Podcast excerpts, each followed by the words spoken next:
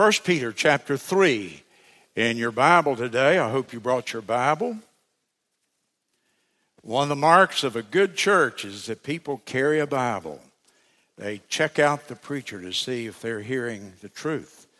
1 Peter chapter number 3 today. The subject is bless and be blessed. All month long, I'll be preaching on the theme of the blessed life or the blessed life. And if you want to be blessed, then you'll have to be here because I'm going to tell you what is involved in that word blessed that we use so often. But first, let me read to you. Will you stand with me, please? And we read God's word, 1 Peter chapter number 3. And we begin reading in verse number 8. 1 Peter 3 and 8.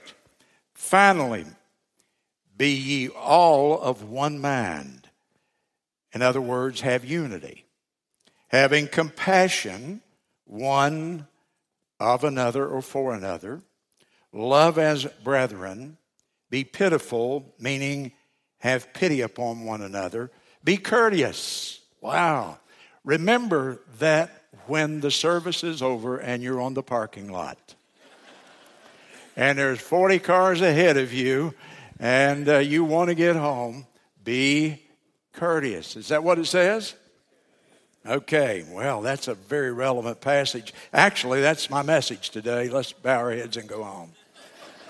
Because that says a lot, doesn't it?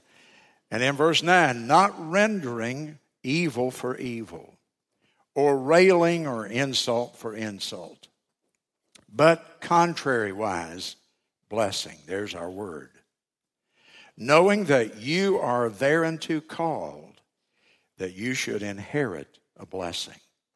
Now, this is one of those passages of Scripture that can be difficult for a lot of people in the King James Version, which is our official Bible here. So I want to read it to you from the Amplified Version, which makes it gives an explanation of the text. And read it from the screens. We believers are called for this very purpose to bless or to eulogize is really the word there. Never to return evil for evil or insult for insult, but on the contrary, blessing, which means to pray for other people's welfare, happiness, and protection, truly pitying and loving them. For know that to this you have been called. Now, I want you to look at that phrase. You have been called to be a blessing. And the reason you've been called to be a blessing is that you may yourselves inherit a blessing from God. So the meaning is very simple. We bless that we may be blessed. We bless that we may be blessed. What a wonderful, wonderful portion of God's Word. And thank you, and you may be seated.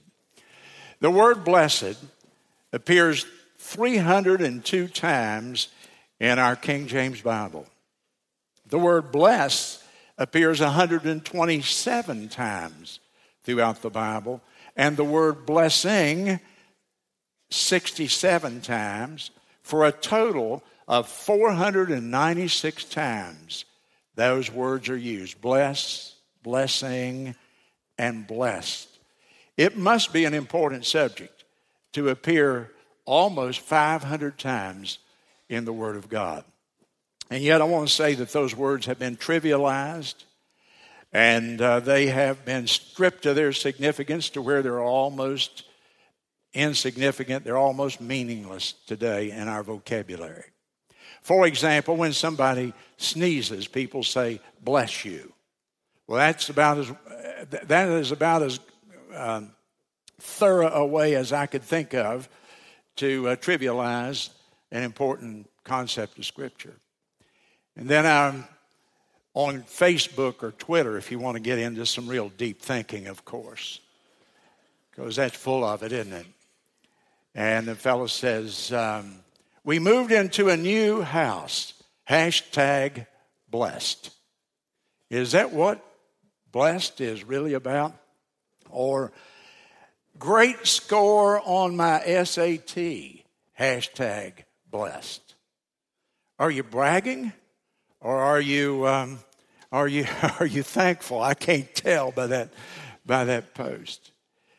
And I walk out the door and somebody says, Pastor, that sermon was a blessing. Or we listen to the choir and the orchestra here as we did this morning, and people say, Oh, that was a blessing. You should have heard that song this morning.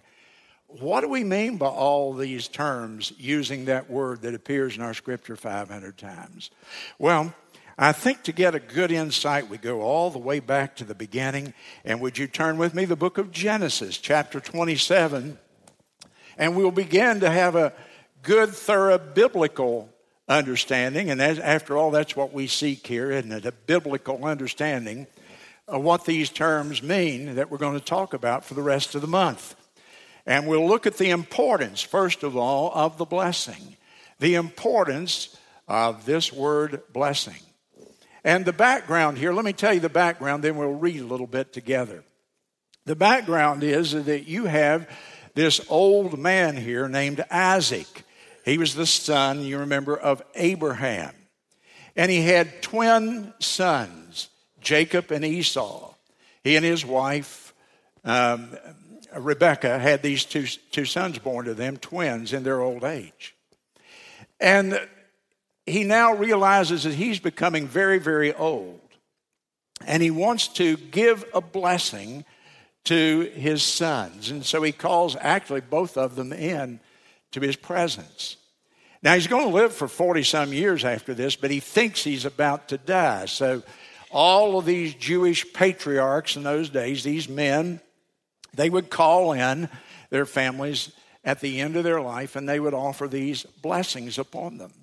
So this is the case here with Isaac. He calls in Jacob and Esau to receive the blessing. Now, but a strange thing had happened. You must understand this background. When these boys were in the womb, the two boys, when Rebekah was pregnant with them, God spoke to them and said to them, Look, the younger is going to serve the older. In other words, the second born son is going to serve the firstborn son. And that upset the order because the tradition was, and been passed down for centuries even then, was that the oldest son always received the blessing. But not so. God said, I'm going to change the order. I have plans for the younger of those twin boys. And so the blessing is to go to the younger. Well, but the older boy was the favorite of of uh, Isaac. And so he was a hunter, he was a man's man. And the younger boy sort of stayed home and uh, was more studious, more introverted, I suppose. And the mother favored him. His name was Jacob. And so she devised this scheme where she was going to get the blessing for Jacob. She was trying to help God out. And you know, God doesn't need anybody to help him out. He would have gotten around to getting that done in exactly the way that he wanted, but Rebecca was one of those people who wanted to help God out. And so you know the story, the background of the scheme. And so finally, Jacob comes before his father. And as he stands before him, his father thinks that he is Esau and he extends the blessing. We read what the blessing was chapter 27 and verse 28. His father, no doubt, put his hands upon his head. And with great solemnity and sincerity, he said, Therefore, God, give thee of the dew of heaven and the fatness of the earth, meaning real bountiful crops, plenty of corn and wine. And let people serve thee, and nations, nations bow down to thee, which happened because Jacob became the father of 12 sons who became the tribes of Israel and ultimately the nation from which our Lord came. Let people serve you and nations bow down to you. Be Lord or leader over your brethren, and let your mother's sons bow down to you. Cursed be everyone that curseth you, and blessed be he that blesseth thee or you. And so Jacob obtained the blessing that uh, everyone thought Esau would get, but Jacob received it. Now, the pastor's outline sermon Bible says this, has a great note here. It says, In ancient times, the blessing of a father was a very significant event. It was a time set aside when the father transferred the birthright and family inheritance to his sons, usually the oldest. However, if the older son proved unworthy, the father could pass the blessing to a younger son. The blessing was a legal and binding contract in that society, and it always included the birthright or the inheritance of the father. End of quote. So, why was this blessing so, so important? Because right after uh, Isaac got through blessing Jacob, Esau walks in. All of his life, he had assumed he was going to get the blessing. But Esau had not lived a godly life. In fact, he lived a wicked life. In fact, he had broken his parents' heart.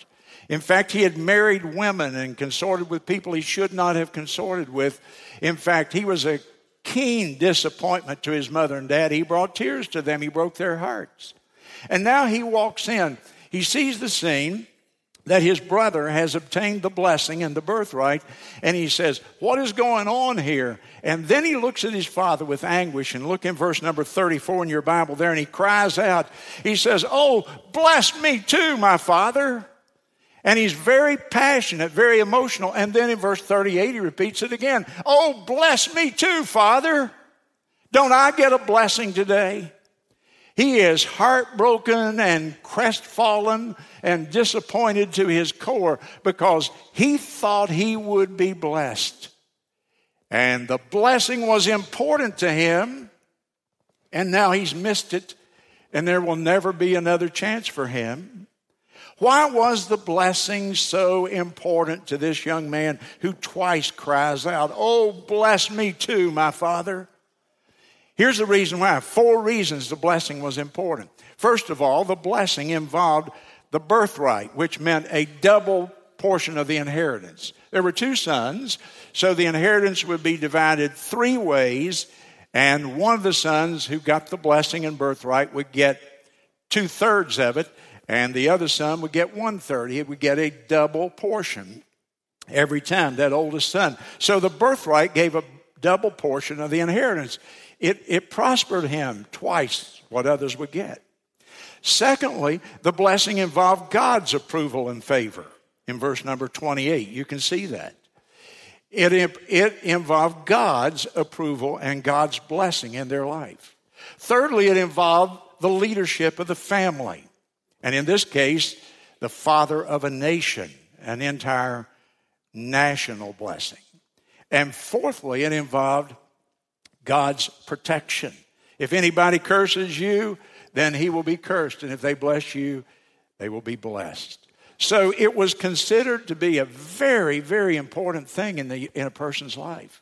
It wasn't a trite thing like after somebody sneezes, oh, bless you.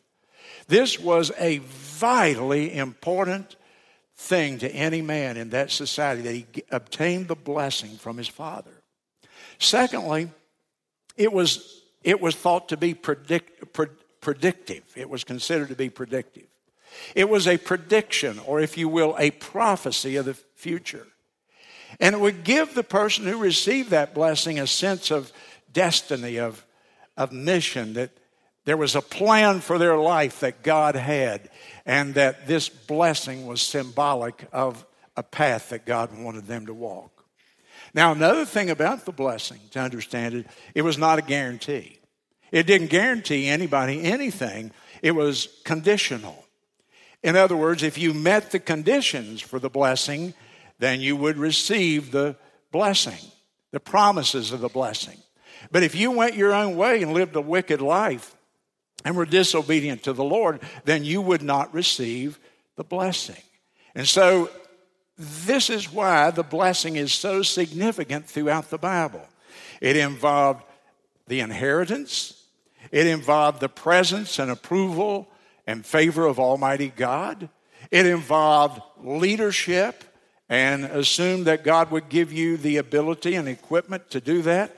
And it involved God's protection and purpose in your life.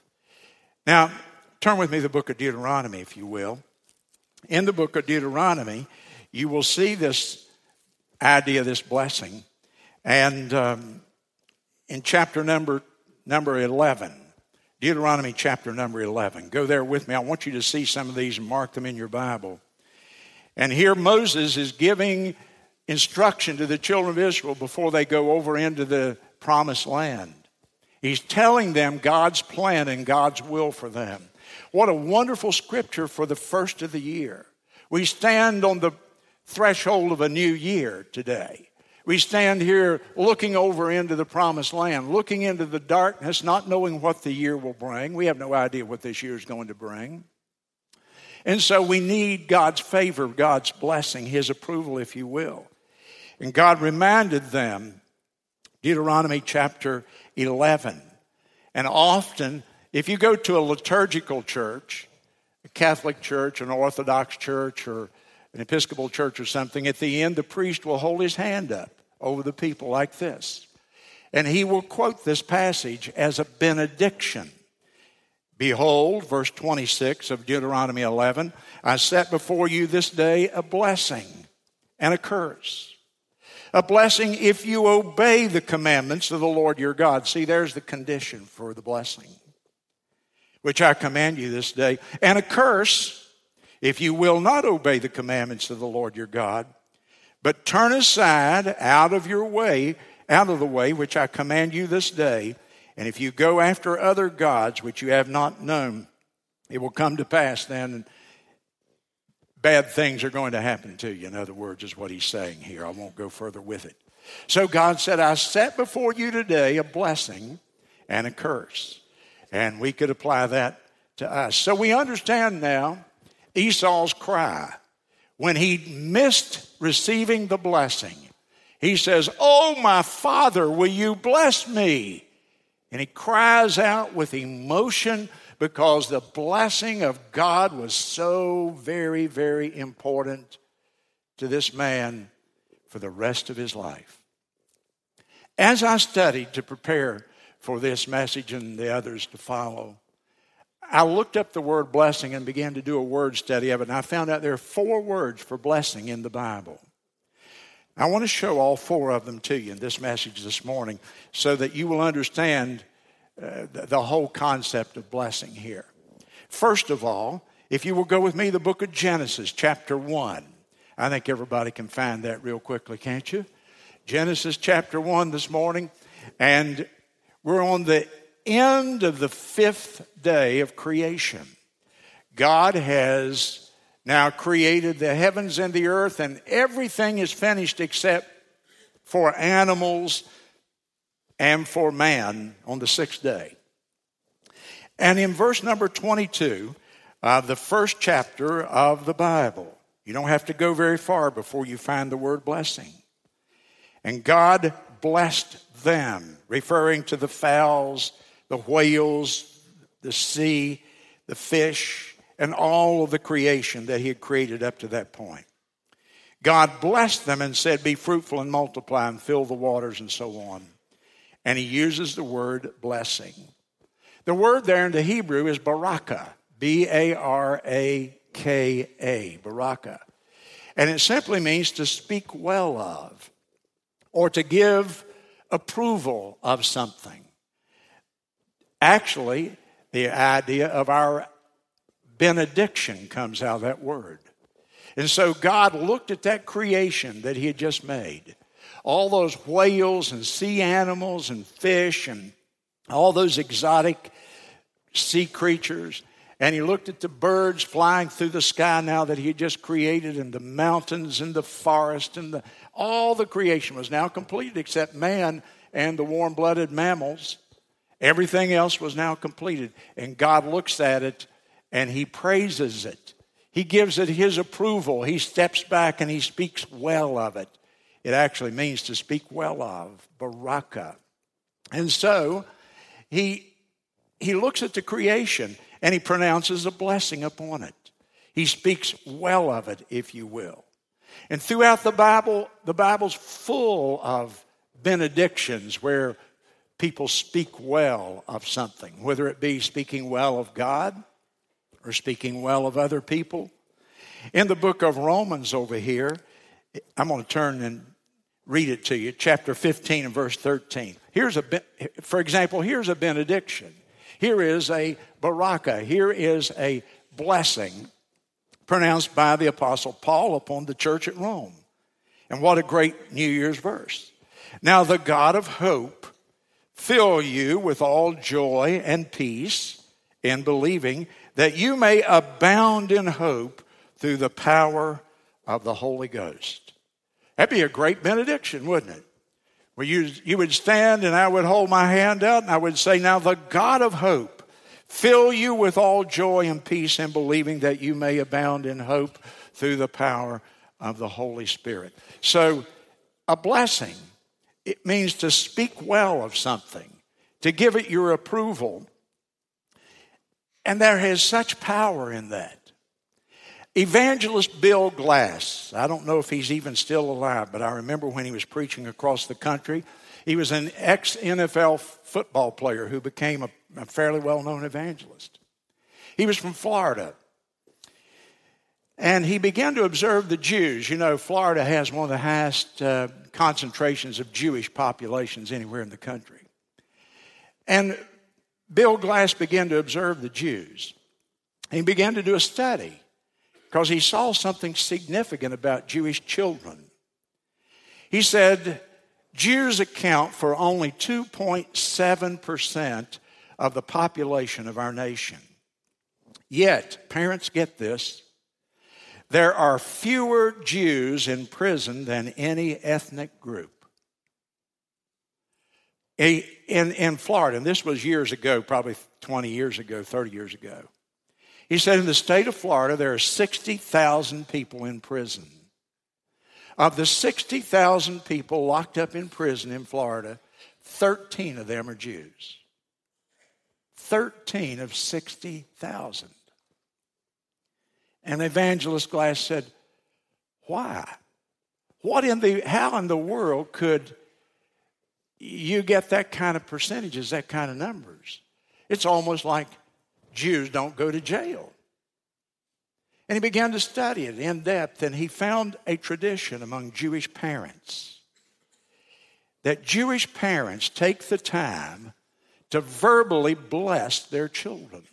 It's a part of their tradition. And they bless them on a regular basis.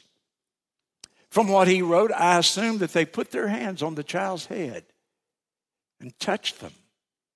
And they speak over them words of baraka, words of praise, words of approval, words that says, I love you and I have confidence in you and you're going to do well in life.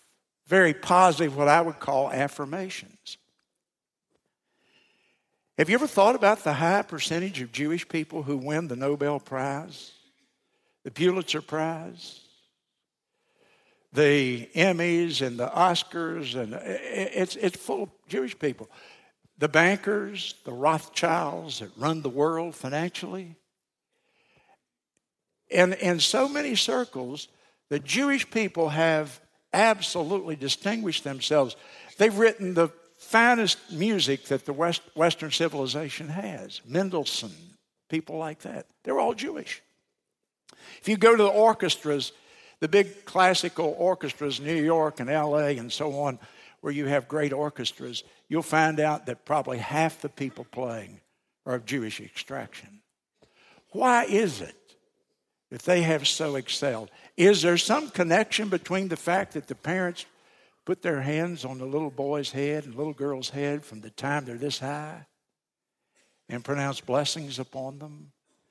Well, I, the parents don't have any supernatural power. I'm not implying that at all. But it might affect the way they think of themselves. It might affect their behavior if they don't want to disappoint their parents. Now I go to Psalm 1 and verse 1, and I see another word, blessed. Blessed is the man that walketh not in the counsel of the ungodly. And we're going to talk about this one more in depth a little bit later on, so I'll just hurriedly go through it this morning. The word there is Esher, E S H E R in the Hebrew. It doesn't mean that you speak a blessing, it's a state of mind, a state of being, if you will. Blessed or happy is the man, fortunate is the man, prosperous is the man, favored of God is the man who, and it goes on and talks about this man's state of being, his mental, emotional state, if you will.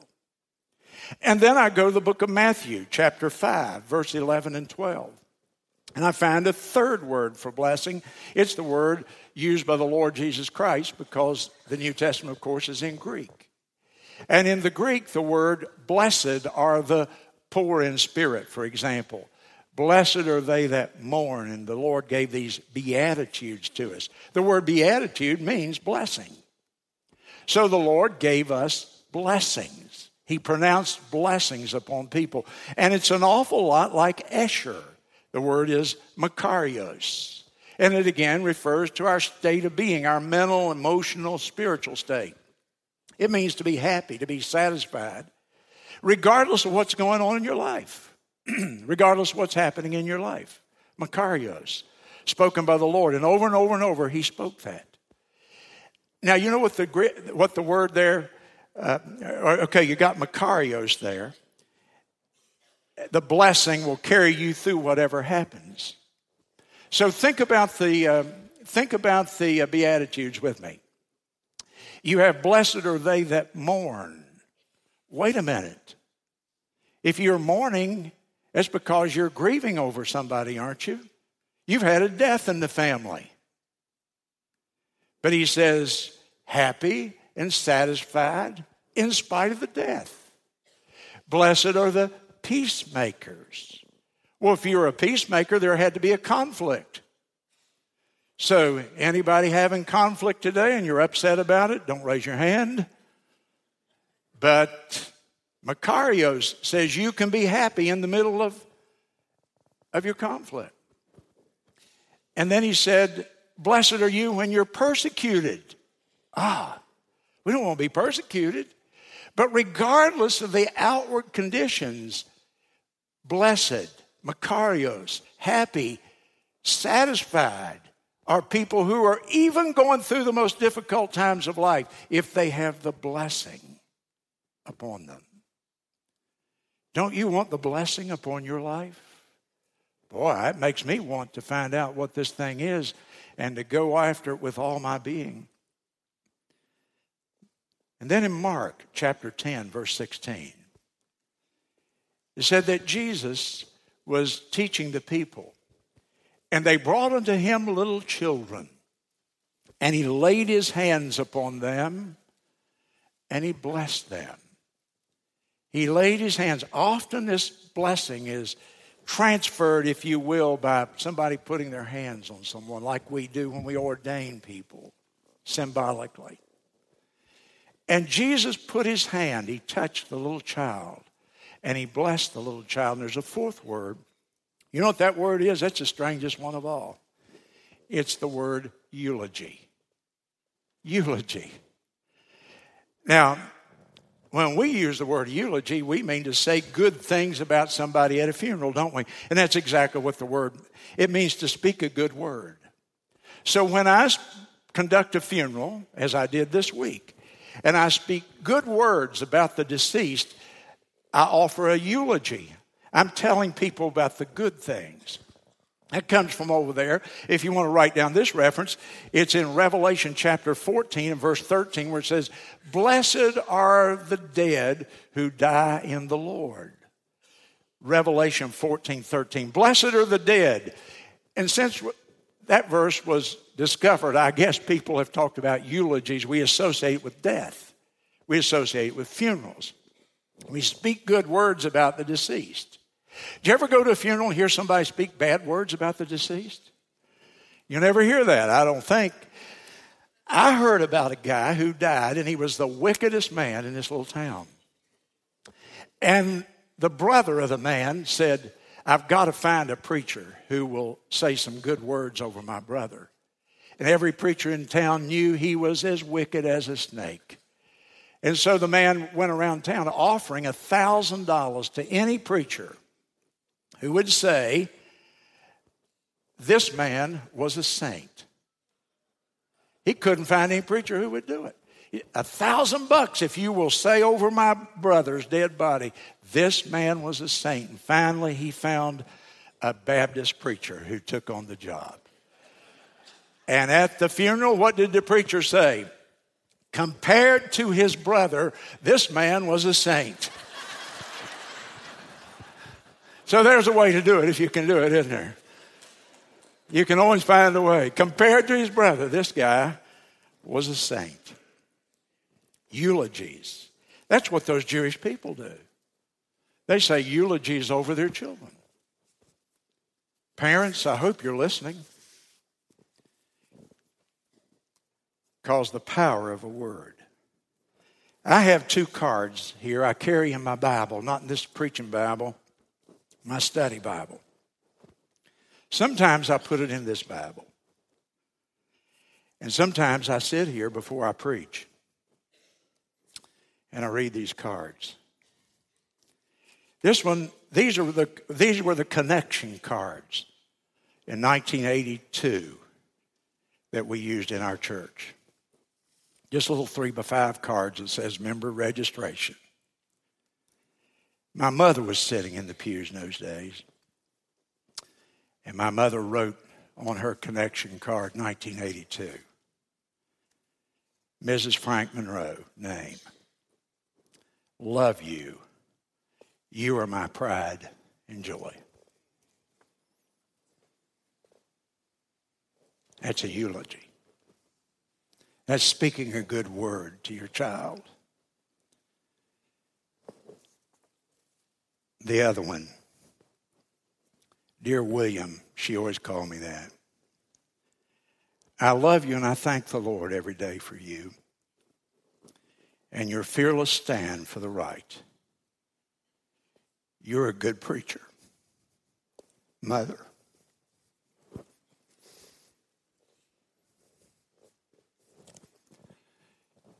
How much you think I'd sell those for? That's a parent giving a eulogy, a baraka, a good word that can have the power to change the whole course of your life. And when things get tough, I read that. I love you. And I thank you for the Lord. And when I get tempted to compromise, I thank you for your fearless stand for the right. You're a good preacher. Now, every mother that's got a son in the ministry says he's a good preacher, right? That doesn't bother me. I don't know if she was right or not. Doesn't matter. My mother said it and I got the evidence and I carry it around. And I wouldn't sell it to you for $10,000 a day because it sets a course for my life. In your Bible, Proverbs chapter 18, verse 21 says, Death and life are in the power of the tongue. You've read that one, haven't you? Your tongue has the power to bring death, to kill people's dreams, to kill their ambition, to kill their joy.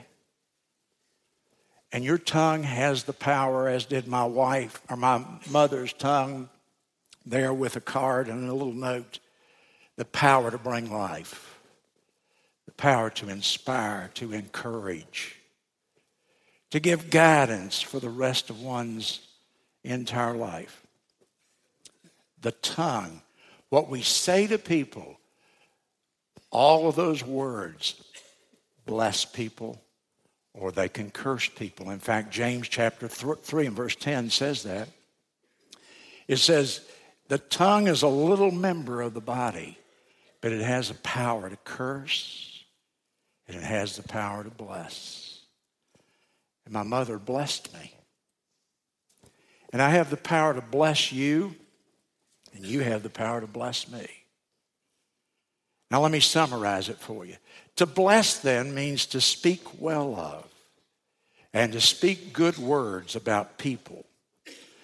To be blessed means to have God's approval, and it's the state of mind, the state of being that comes from obedience to God's word. It's an inner peace and an inner satisfaction that is given to those of us who know the Lord and are obedient to Him. And then a blessing, we have blessed, blessed, and a blessing.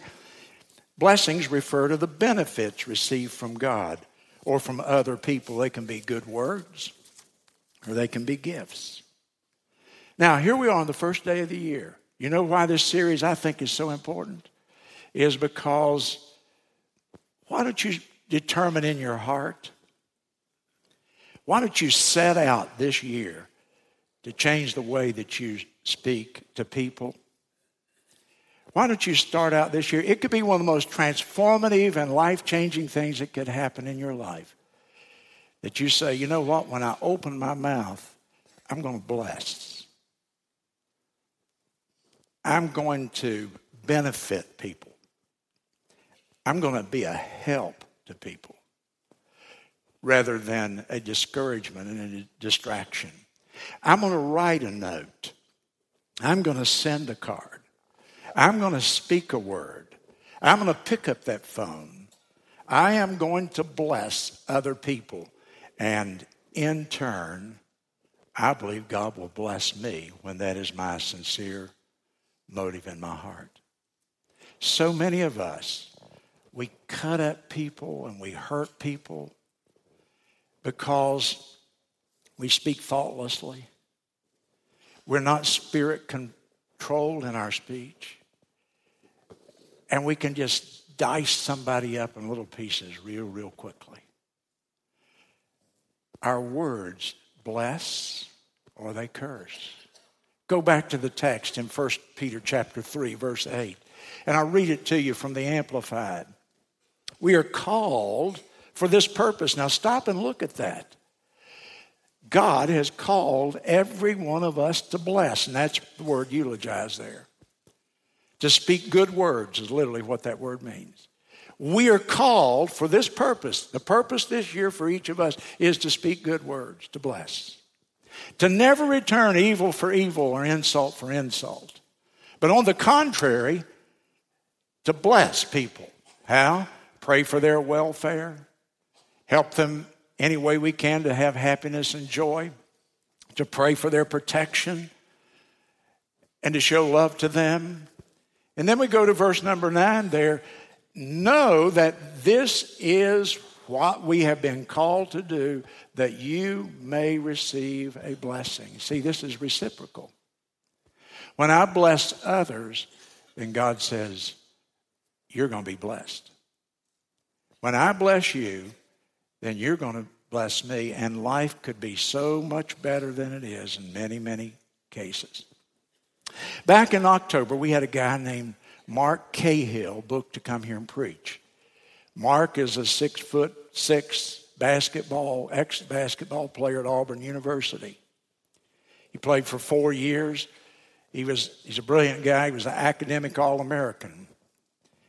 And Mark never had read a Bible. He was from up north. He didn't go to church, wasn't in the Bible Belt, never heard the gospel.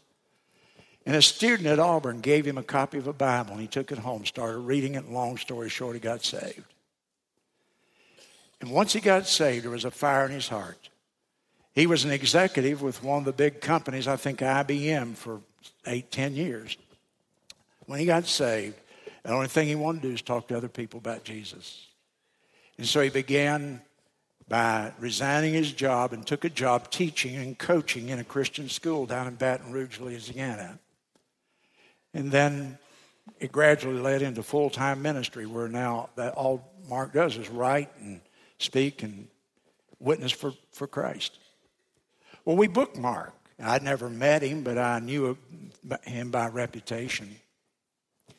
And he, he came to town Saturday night. Sunday morning, about 6 o'clock, I got a text. said, I'm in the intensive care unit at McLeod Medical Center. I won't be able to preach. I'm in terrible, terrible pain. And so I'll see you when you can get here. And so after the service, I went up to see Mark. And I, I didn't see. I saw a man in terrible pain. His face was white, blanched out from the pain, pale as he could be. And yet I noticed everybody that walked in the room, he talked to them. He talked to them about Jesus. He didn't tell them how bad he was feeling. Well, I come back home and he calls me on my phone. He says, uh, Brother Bill, I forgot to tell you when you were here, I need some books. Bring me about 40 or 50 of my books up here. So I go up there with a whole box of his books, a whole bag full of them. And I said, Mark, what do you want with all these books? He said, I want to bless some people today. Now, intensive care, writhing around, kidney stones, heart in AFib, but I want to bless some people today. and did he bless people? He gave that book on one heartbeat from eternity to everybody that walked in the room doctors, nurses, techs, everybody that walked in got the same thing as he talked to them about the Lord Jesus. He understood. In fact, that's when I started thinking about this series. He understands something about blessing people. He could have been laying there feeling sorry for himself, wondering what in the world I'm doing in Florence, South Carolina, in intensive care. I didn't get to speak. I don't know if I'll make any money this week and make, pay my living. But no, I'm going to bless people. When Mark left the hospital, it must have worked. I kid you not, I've never seen anything like this. They make you go out of the hospital, you know, in a wheelchair. No matter what shape you're in, you have to ride the wheelchair and they push you out. Mark is riding a wheelchair. There must have been 40 people gathered around that wheelchair. Everybody that had attended him was coming by wanting their picture made with him. You would have thought a rock star was in McLeod Hospital. Everybody there just wanted their picture made, and there they all had their book, and they were getting him to sign it because a man said, I'm going to be different than the common lot of humanity. I'm going to bless people even when I'm going through tough times. Doesn't that warm your heart? That warms my heart. If it doesn't warm your heart, well, then there's something wrong with your old heart. It ought to warm our hearts. Because what did 1, Peter 3 say? It says, God has called us to be a blessing. And all month long, we're going to talk about how we can do that. And what a great way to start the new year. The prayer of, of Esau to Isaac was what? Bless me, O my father. Bless me, O my father. I want you to stand to your feet with me right now, if you will, please, and bow your head in prayer.